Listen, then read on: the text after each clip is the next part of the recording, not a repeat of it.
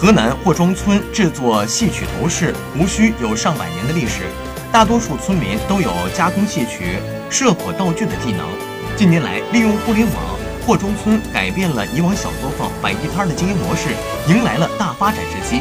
几乎家家户户都在网上开店，快递企业也纷纷前来驻点儿。目前，全村三百多户人，百分之八十从事戏曲道具和服装的生产和销售，产品种类有数百种，年销售额超过两亿元。二零一六年，霍庄村被阿里研究院评为全国淘宝村。在这里，村民不仅精通道具制作，处理网店订单、打包发货更是不在话下。